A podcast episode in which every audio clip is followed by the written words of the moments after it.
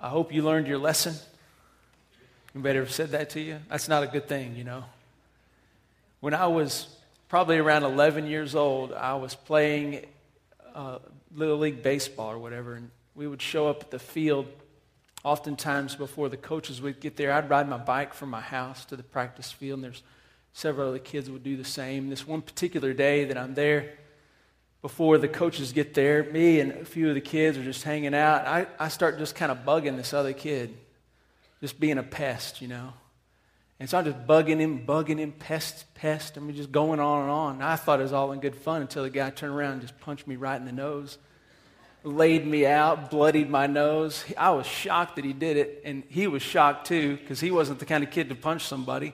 And uh, he felt so bad about it, he ran home immediately, got me a washcloth to clean up the blood on my face and stuff. And you know, I was when I'm riding home on my bicycle from practice that day, it would have been a good moment to have someone say to me, I hope you learned your lesson.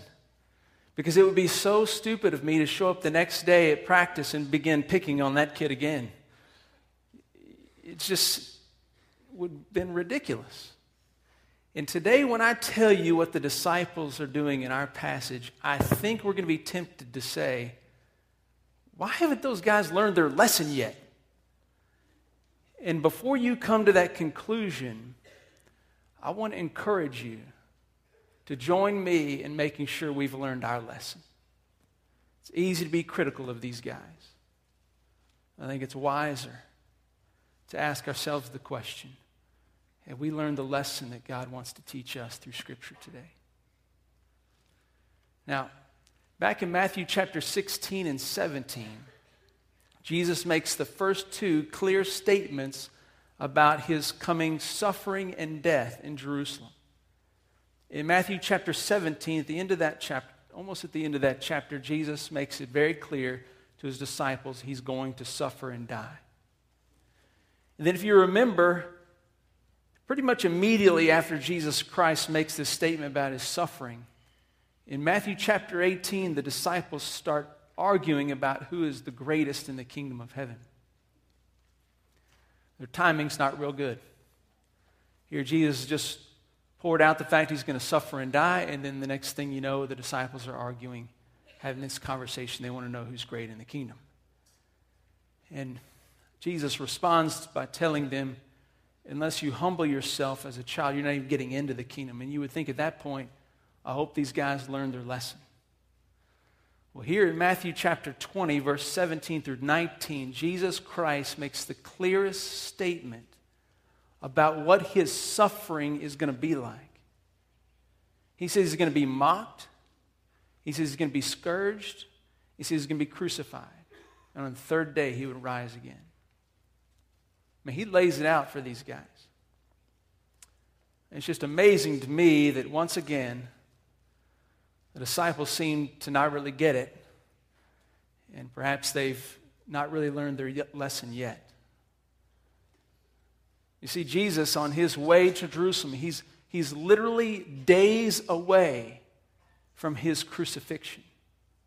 And it's obvious that on his mind is the suffering that's coming. But that's not at all what's on the disciples' mind. Let's look at Matthew chapter 20. We'll read verses 20 through 24. Then the mother of the sons of Zebedee came to him with her sons, bowing down, asking something from him. And he said to her, What do you want? And he said, She said to him, Command that these two sons of mine sit one on your right and one on your left in your kingdom. Jesus answered and he said, You do not know what you are asking. Are you able to drink the cup which I am about to drink? And they said, We are able. And he said to them, You will drink the cup. But to sit at my right hand and my left hand is not for me to give, but to those for whom it has been prepared by my Father. And when the ten heard about this, they became very angry with the two brothers. Um, the, Jesus had just said to, to the disciples who told Jesus, We're following you, we've given up everything. And Jesus said to them, Guys, you're going to be able to sit on thrones with me at the renewal of all things when I'm sitting on my throne, and you're going to judge the 12 tribes of Israel. And so these two guys with their mother, I mean, picture this. James and John are the, in the inner circle with Peter. Well, Peter's already had something really special said about him. And so after they've been told they're going to sit on these thrones judging the tribes of Israel, apparently James and John get together with their mom, and their mom brings them to Jesus in order to ask Jesus about these thrones. And what she wants from Jesus is to make sure that Jesus gives her two sons the thrones of honor. Just being on the throne is not enough for my two boys. They're on the inside group. Peter is rather special. I want to make sure my two boys get these special positions of honor. And so, Jesus, what I'd like you to do is, I'd like you to, and, and you notice she doesn't really ask. You, you notice that she almost tells Jesus, I want you to do this. Put my son, and I don't know which one she's pointing at, but this one on the left, this one on the right, or whatever. And that's what I want you to do for me. And Jesus he says, You don't know what you're asking for, but, and, and you can't see this as clearly in the English text, but in the original language, we have had a shift in personal pronouns. Jesus has uh, talked to the mother by saying, What do you want? And then we shift, and Jesus says, You, plural, don't know what you're asking for. He immediately, once the mom comes, shifts his attention to James and John because he knows that James and John coming with their mother is as much James and John's doing as it is anybody's. Maybe they thought they'd have more leverage with Jesus if mama said something. I don't know. But they show up, she says this, and Jesus focuses immediately his attention on James and John. And he says, You guys do not know what you're asking for. And then he asks some a pointed question. He says, Are you able to drink the cup which I am about to drink. Now, we know what that cup is. Jesus just told us. He just told his disciples, I'm going to be mocked, I'm going to be scourged, I'm going to be crucified. Are you guys able to drink the cup I'm about to drink? Do you, do you guys know what you're asking by wanting to be on my left side and my right side? Do you know who's going to be there? Do you know where I'm going to be? Do you know what this cup is? Are you guys able to drink the cup I'm about to drink? And these guys are so far out in left field here. They are so concerned about their own honor that they are totally missing what Jesus is saying because they quickly respond by saying, Yeah, we're able. I just think it's really interesting. They don't ask, Well, what exactly is that cup? What do you mean by that? Does this have anything to do with this whole idea of scourging? I mean, they don't ask a single question. And I love these guys. They're so willing to say, yes, we'll drink the cup, but they just are missing. And I think they're blinded by their own desire for honor. They want honor. And they want to do whatever it takes to get those seats. And Jesus tells them, I love how he does this. Can we have those seats? Hey, you guys able to do this? Yeah, we'll do it. We're going to get the seats? Oh, I can't give them to you. They're not for me to give. I just love that. It's like Jesus drew them in and then just said, Hey, I can't give those to you because God the Father has already determined for who those places of honor are for. You, you guys don't have a say in the kind of honor that you get to experience. It's it's the Father's prerogative. And he leaves it right there. And then Matthew tells us that the other 10 disciples somehow get wind of what's just gone down and they're hacked off. The word there is indignant. They are really, really mad about this. Now, you've got to ask yourself the question why are they so mad? Because James and John didn't get what they're asking for. What is it that's making these guys so mad? Mean, it'd be one thing if James and John beat them to it and actually got those thrones for themselves, and those guys would be like, man, if we'd only got there first, you know, and they'd be mad or whatever. They're mad because James and John did this whole thing, and they're, and they're, they're really going around the 10 and saying, We're concerned about our honor. We're not concerned about those guys. Can you give us the thrones that are special places? I don't care what they get, is what I want. And those 10, when they hear that, they're mad at those two brothers for what they've done. Now, because of what Jesus does next, I think it's very clear that the 10 are not right either. You see, their anger over what the two brothers have done is revealing of their own concern for honor at the expense of someone else. At some level, they're wanting to get those places for themselves, and they're mad that those guys are trying to do it and leave them out. And so they're mad, and so Jesus calls all 12 of them back together. And what you have is this, this kind of perfect storm. The disciples are all mad. They're, they're mad because of this whole idea of honor. And so Jesus then takes this opportunity to teach these guys a lesson, a lesson that I hope we all will learn. Verse 20, 25. Jesus summons them and he said, You know that the rulers of the Gentiles lord over them, and the great ones exercise authority over them. So Jesus says, All your life, guys, you've been watching people around you who have titles and authority use those titles and those, that authority to lord over people, to get them to do what they want them to do for themselves. You, you've been seeing this display of authority your whole life around you. And then he says in verse 26 it will not be this way with you. Whoever wishes to be great among you will be your servant.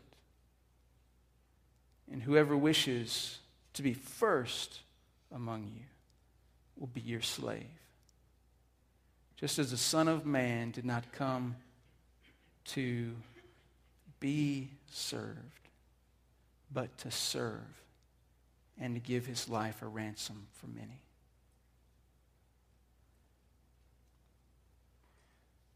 Once again, Jesus Christ responds to these guys' desire for honor.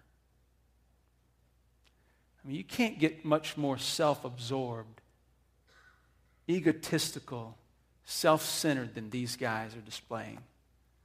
I mean, Jesus is just days away from being crucified. He's telling these guys about it, I'm fixing to go get scourged and mocked by the religious leaders. They're going to hand me over to the Gentiles, they're going to crucify me.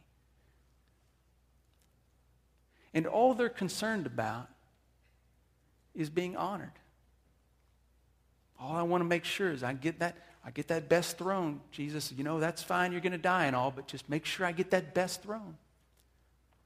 They're just so concerned about honor, their own personal honor. And once again, Jesus, in light of that, has a response.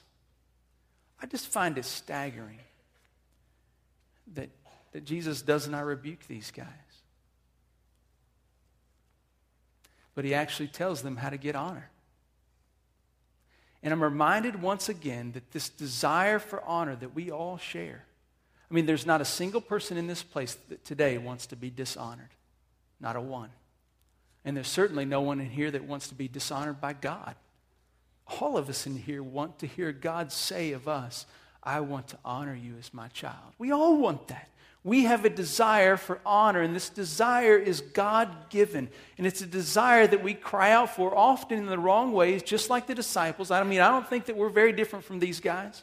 That's why I hope we learn our lesson, Because we go through our lives looking for honor, hoping for honor, wanting to be the guy in first place. I, I don't know if you know what it's like at the fourth grade campus at the, uh, at the schools here and stuff, but if you, if you want to play in, in recess and, and be on a particular team, if you want to be the one who's picking teams, if you want to do all that stuff, you got to bring the ball. Because if you bring the ball, then you can name the game and you can tell who's picking teams. You can lay it all out because having the ball for the game gives you the authority. I mean, it's happening from the time our kids are little all the way until, you know, our ages. We're looking for ways to gain authority in this world. That's who we are. And what I believe Jesus Christ is saying to each one of us today is I don't have a problem with your desire for honor. But if you want to follow me, you're not going to go about getting honor the way of the world. You're going to go about getting honor the way of the kingdom. And Jesus Christ said to his disciples, This is not how it's going to be with you. No, if you follow me, this is how it's going to be for getting honor. If you want to be great, then you become a servant. You know what a servant is. A servant is someone who waits on you.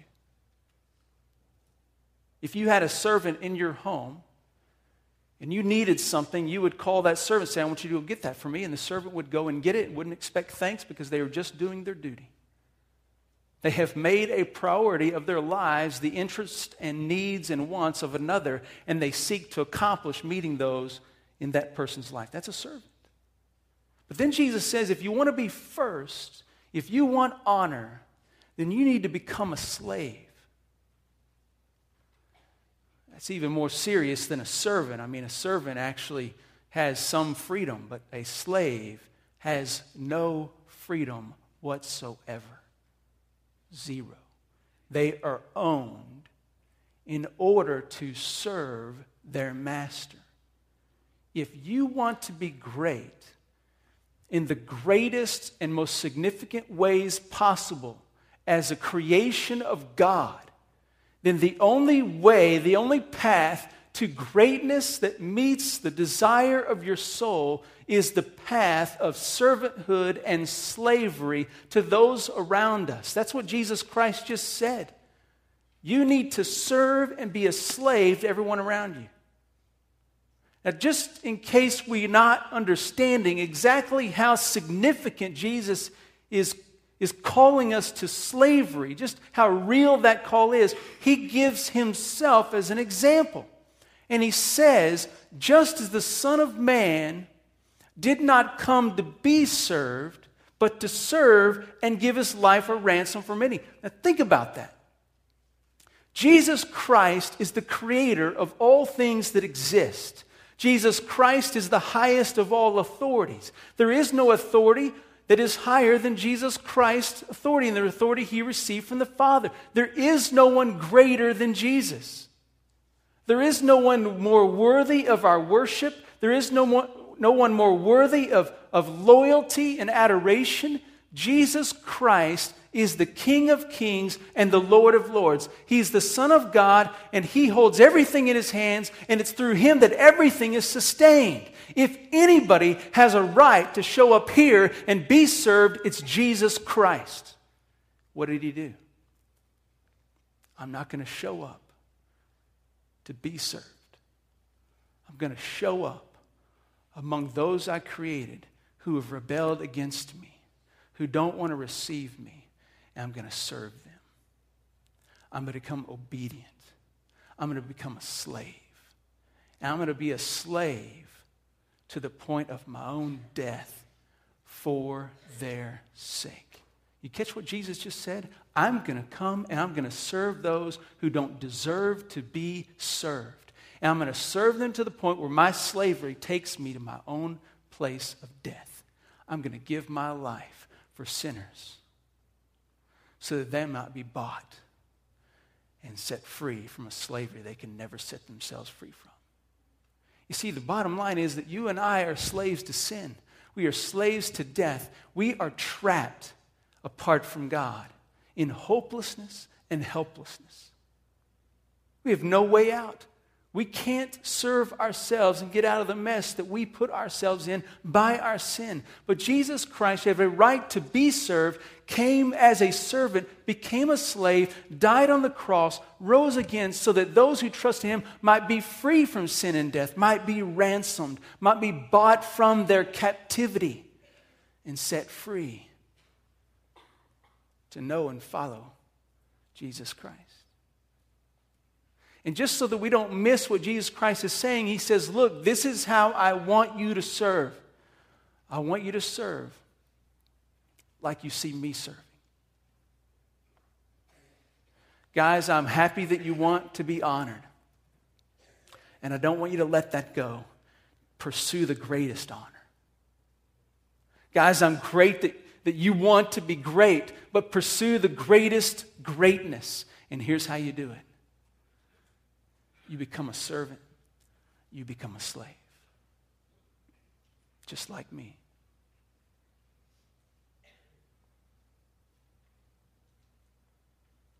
Does that sound easy? Doesn't sound easy to me. Doesn't sound natural. Uh, in some ways, it doesn't even sound fun. If I'm just honest, if I'm around people that I don't feel like deserve anything from me whatsoever, who have ripped me off, who have hurt me, who have done me wrong, do I feel like becoming their slave? Not at all. Will I? If I have decided to follow Jesus Christ, I've already answered that question. Because following Jesus Christ means you become slaves of those around you.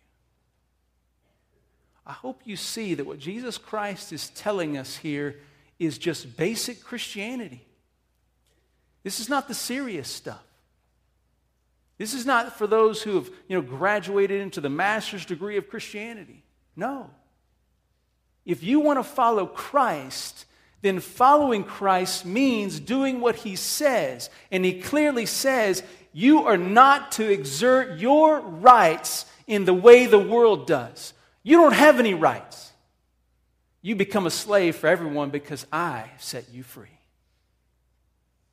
If you are a follower of Christ, then Jesus Christ is saying to you, just like he said to James and John, you will drink this cup.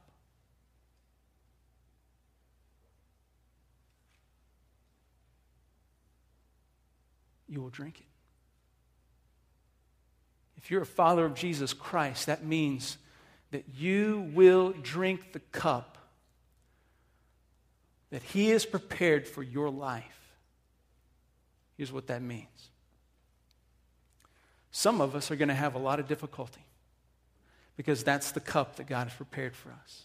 Some of us are going to have less difficulty than others because that's the cup that God has prepared for us. Some of us are going to suffer greatly in following Christ. Some of us will suffer little in following Christ. That's the cup that He's prepared for us. Whatever the cup that God has prepared for you in your following Jesus Christ, you need to drink it and drink it to the full. And the best way to demonstrate that you have drank the cup is to become a slave of those around you, no matter what your circumstances may be. The greatest way to display, I am drinking the cup you have for me in following you. And I'm going to show that truth by the way I become a servant to everyone around me, no matter how difficult, challenging, overwhelming the cup may be for me, I'm still going to lay down my life and become a slave to those around me. Because there's no other way to follow Christ than simply following Him. Isn't it interesting that many people will claim to be Christians? And yet divorce the concept from their mind of simply following what Christ said? Yes, I'm a Christian, but when it comes to serving those who have hurt me, I'd rather not. I'd rather be bitter at them. Yeah, I'm a Christian, but when it comes to helping those around me that, that maybe don't really return the favor, don't give me any opportunity for self advancement, nah, I'll leave that to someone else. No, if you're going to follow Jesus Christ, it just simply means you follow him. And what he said here is that if you want to follow him, if you want to be great in the kingdom, then it starts with you becoming a slave and a servant. You drink the cup and you serve right in the middle of it, no matter what, because you've decided to follow Jesus Christ. i tell you why else you serve as you drink the cup God has given you is because you really are concerned, as I am concerned, about honor.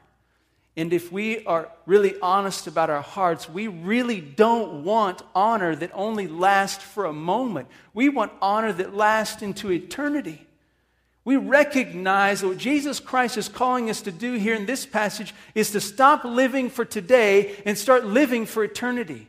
And because we want to be concerned about honor, we want to follow Christ in becoming a slave to those around us. I'll tell you why else you better want to serve and become a slave. because Jesus Christ already paid the ransom for everybody around us. Everybody in your workplace, everybody in your neighborhood, everybody that you're around every single day, Jesus Christ has paid the ransom. He died on the cross for the sins of the world. He paid the ransom, and He's called us to become slaves and servants of those around us that they might see that Jesus Christ paid the ransom. Do you recognize that we're not called to serve others so that they feel great about themselves? That's not the point. That's not at all what Jesus is communicating to us. I'm not supposed to go out into the world this next week and serve somebody so that they feel really special. I'm not supposed to go out and serve somebody so they feel really important. No, my serving is to be of another kind, a different world, such that when people see the level of service that flows out of my life, they wonder what in the world's driving somebody to serve like that. And it moves into the place of wanting to see the reason behind such slavery. Because this kind of slavery does not make sense in our world that's bent on self honor at the expense of everyone else. This kind of slavery that's seeking to honor God at our expense to lay down our lives as slaves for everyone else around us makes people wonder what's going on. And here's what we do we serve others every single day so that they might see that Jesus Christ paid the ransom. That's the heartbeat of it. Listen, you're not obeying Jesus Christ if you go to the workplace or in your neighborhood and you start doing nice things for people. That's not this kind of service. Jesus is not telling us that we ought to be the kind of people that just lay down and get walked on. He's not telling us that we ought to just be the kind of people that just do things for people because we're nice people. That's not what Jesus Christ is saying. Jesus Christ is saying, I want you to become people's slaves so that they see that I paid their ransom. If you do not take your efforts as a slave in your world to the point of people seeing and understanding that everything you're doing is so that they might come to know Christ, you have not become a slave in the kingdom. And you will not receive the honor from God the Father. Everything you do in serving someone else must be an attempt to get them to see and understand and follow Jesus Christ who paid their ransom. What Jesus Christ is calling us to do here in being slaves and servants, he, he wraps up in his last statement recorded in Matthew. He says, I want you to go and make disciples. He's been sprinkling it throughout the gospel, these little, these little statements, these little callings, these little commands that have to do with us pouring our lives out so that other people can see Jesus Christ. Let me just tell you the only way you're going to obey God in being a slave and a servant in a kingdom sort of way is if you if you orchestrate your life and its efforts to the point of helping others know Christ and follow Him so that they can help others know Christ and follow Him, there is no other slavery that, that fits this command. It's right here in the text. Look at Matthew chapter 20, verse 29.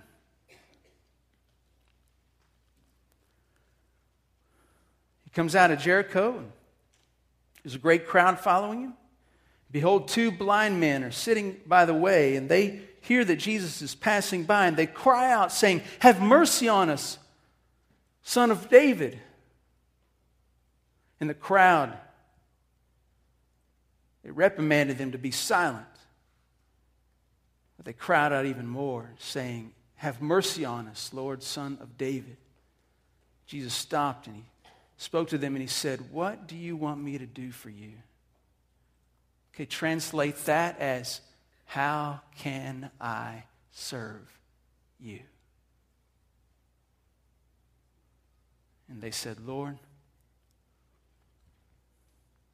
open our eyes. And Jesus, having compassion on them, he touched their eyes, and immediately they recovered their sight and they followed him. Isn't that interesting? You know where Jericho is?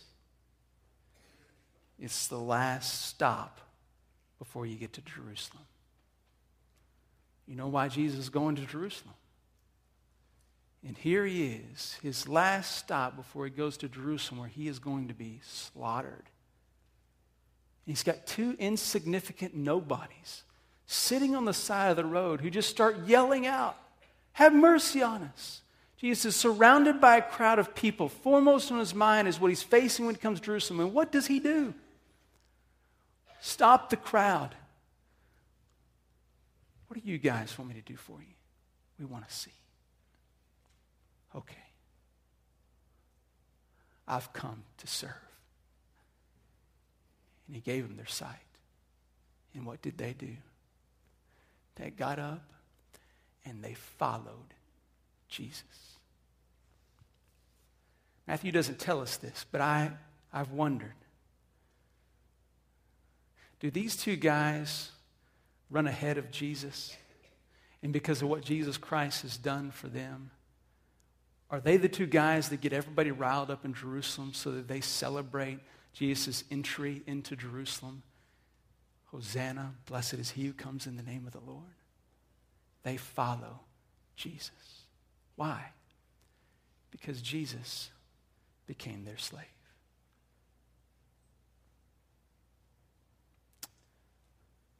My heart is that we would be a church full of slaves to our world, literally laying down our own desires, possessions, dreams, and passions so that others might see that Jesus Christ has paid their ransom. If you'll learn your lesson, you never know what blind people you'll come across in the days to come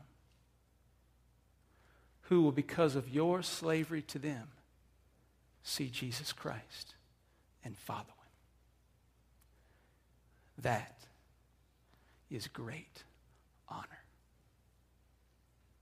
Nothing better than the honor in the kingdom of heaven. There's only one way to get it. You got to follow Jesus Christ.